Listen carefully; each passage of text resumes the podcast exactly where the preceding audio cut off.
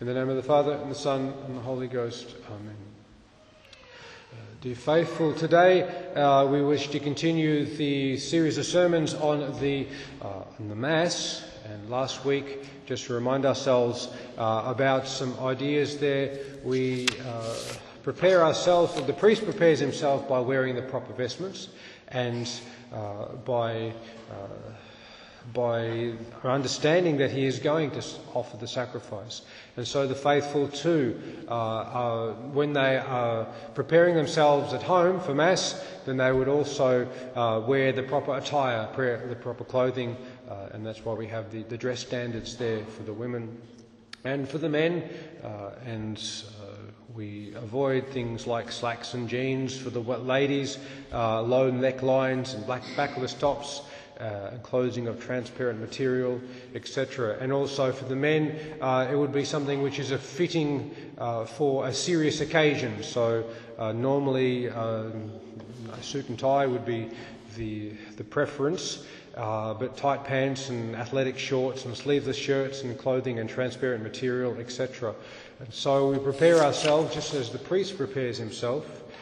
We prepare ourselves for Mass, and we arrive on time uh, in order to uh, prepare ourselves to go to Calvary. We arrive, arrive uh, in due time. So, and we did also mention that uh, if someone on a day of obligation was obliged to go to Mass and to be there from the beginning to the end, then the, if they arrive late, uh, it's not only that they arrive late, but it's, it's sinful as well, and it depends on how late they arrive is how sinful it is. And The, the cut-off point is the offertory if you commit a mortal sort of venial or mortal sin. So the cut-off point is the offertory, and that's when you've missed a significant part of the Mass. And when we have arrived at Mass and we uh, we are which to approach approach the pews, uh, then we also need to prepare ourselves by turning off our phone. Good idea to turn the phone off. And uh, then uh, to, to uh, enter the church uh, with, without mm, too much curiosity about who might be there, and by saying, by looking around, uh, by gazing around, and uh, by seeing who else might be there, by some sort of curiosity. Uh, so, as the priest is in fact required by the rubrics to have his eyes cast down for the entirety of the Mass, in fact. He's only allowed, he's only, he's, he's instructed to raise his eyes either uh, slightly to the tabernacle, or he's uh, instructed to raise his eyes to the crucifix or to God. But other than that, he is to keep his eyes cast down the whole Mass. And so with the faithful too, uh, in order to focus on the realities present, then the faithful also to, ought to keep that sort of visual recollection. They recollect their eyes uh, of, for uh, looking around and gazing around. They genuflect into the church, uh, genuflect on the right knee, uh, and nothing else is required apart from a simple genuflection on the right knee. Uh, and if, if you can genuflect, some people with back problems can't genuflect or knee problems, et cetera. But we do what we can, uh, and we do so in a uh, very ordi- uh, say normal manner, uh, and so all that's required is a simple genuflection. And then we will take our place in our pews, and then we would normally, uh, at that point in time, kneel down, because that would be the normal attitude of prayer, and we would uh, then... Um, recollect ourselves for going to Calvary. So, the priest is required then to enter the church. He's enter, he enters with his uh, with the uh, with the with the proper vestments, and in a low Mass certainly with the chalice, eyes cast down, focused, uh, and he comes to the prayers at the foot of the altar. Um, The Mass itself that we have as a low Mass is a, uh, an adaptation from the solemn high Mass. So uh, normally he would not carry the chalice with him, because in a solemn high Mass that's not the case. But because he is now doing all of the functions of all of the other ministers, he takes with him the chalice. And so he comes to the, uh, comes to the altar. And uh, in those prayers that he says at the beginning of Mass, those prayers have these uh, two, uh, two dominant themes. First of all, the adoration due to God and the holiness of God. And then second of all, our own sinfulness. And we want to be purified of our sins by this sacrifice to approach God. That's the two themes that are, are very prominent at the beginning of Mass. Uh, so the first thing after the sign of the cross, obviously, I will go unto the altar of God. That he expresses immediately what he's doing here. He's going unto the altar of God. And so uh, the faithful too, that's the reason why you have come to Mass, is to offer the sacrifice, to be present at the altar of God. And uh, um, Saint King David also adds that he will give joy to my youth. So sometimes the prayers uh, relate or refer to Christ, sometimes they relate to the church, and sometimes they relate to sinful man. So uh, those prayers at the beginning of Psalm forty-two, sometimes they relate to Christ uh, when they talk about, uh, deliver me from uh, the unjust and deceitful man. And they also refer to the church when we talk about, our help is in the name of the Lord. And uh, they refer to uh, mankind when they say, why am I sad? Why is my soul troubled? So the, the various allusions to the various people that are being uh, mentioned here. Uh, so he goes to the altar of God, and immediately after that there is the, uh, the formula of confession. In fact, it's the identical formula for the sacrament of confession uh, with the Confiteor. Uh, I confess before Almighty God, I am a sinner. Not that he wants to make a public confession of his sins, but this is the time to remember that we have sinned. And this is the reason why we're offering the sacrifice, is because we're here for sin, no other reason. And that's why he will then renew that sorrow for sin, that contrition. And he will confess to the entire church, in fact, to the angels and the saints, uh, and to, here, to the brethren here present, uh, and then that I've sinned in thought, word and deed, et cetera. And uh, then the faithful will then, or the, the servers in the presence of the, in the place of the faithful, will make their own confession. Uh, this is an important point because the priest is separate to the faithful. He's not just one of the faithful standing as a president of the assembly. He is a minister of God, and he stands above and separate to the faithful.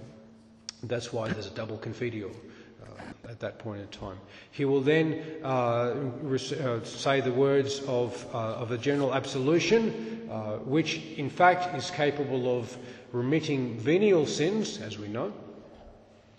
And then he will uh, have this great desire to go to the altar. Show us thy mercy and grant us to us thy salvation.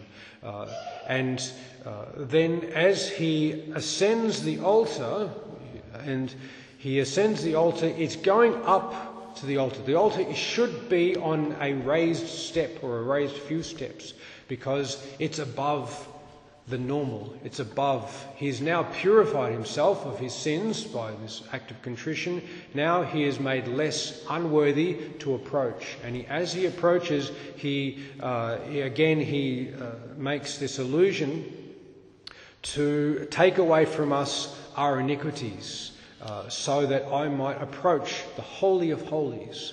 Uh, and then he says, through Christ our Lord, first of all, take away my iniquities so that I might approach. And then he says, by the merits of the saints, at which time he actually kisses the altar stone where the, where the relics of the saints are placed. Because every altar stone needs to have relics in it, at least, at least one martyr, at least one martyr, but normally two relics. And that's the point where he kisses, uh, he asks for the intercession of the saints here. Uh, when, and that's when he kisses that.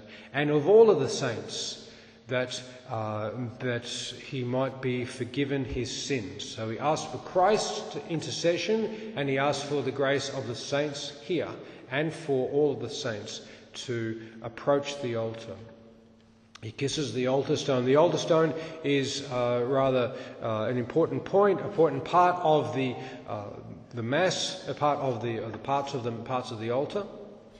That's where a sacrifice is offered on upon an altar. Uh, and then uh, he will kiss the altar, and then he will start the prayers of the Mass. And start the prayers of the Mass. Uh, the introit is uh, was in fact an old processional psalm, uh, and then it's it's sung as a processional psalm in Solemn High Mass as well. Uh, it uh, used to be the psalm alone by itself, the psalm alone. Saint Gregory added the antiphon and used to sing the entire psalm and then the antiphon. And uh, so, uh, in fact, Saint Gregory brought it from the East. It was Saint Ambrose who, who introduced the antiphonal, antiphonal style of singing, um, and Gregory fixed it to what it is now. Uh, and sometimes there's a discrepancy between the Latin we find in our normal prayers and the Latin of the uh, of the introit. It's because it was taken from a different source. It was taken from the old Itala version, Uh, which is slightly different uh, than the Vulgate Psalms, but it's the same text essentially. Uh, then uh, we have the, uh, the, this is the first variable part of the Mass, the introit. Uh, in the Eastern Church, it's the same every Mass. There's no difference. It's the same, it's the same introit every Mass. Uh, and uh, the prayers which are indicated there uh, will normally have some sort of theme to them. And we'll get to that next time. Then follow is the Kyrie. The Kyrie came from the East, so too the Gloria. The Gloria came from the East as well, but the Kyrie came from the East because it's a Greek word, Kyrie, Lord.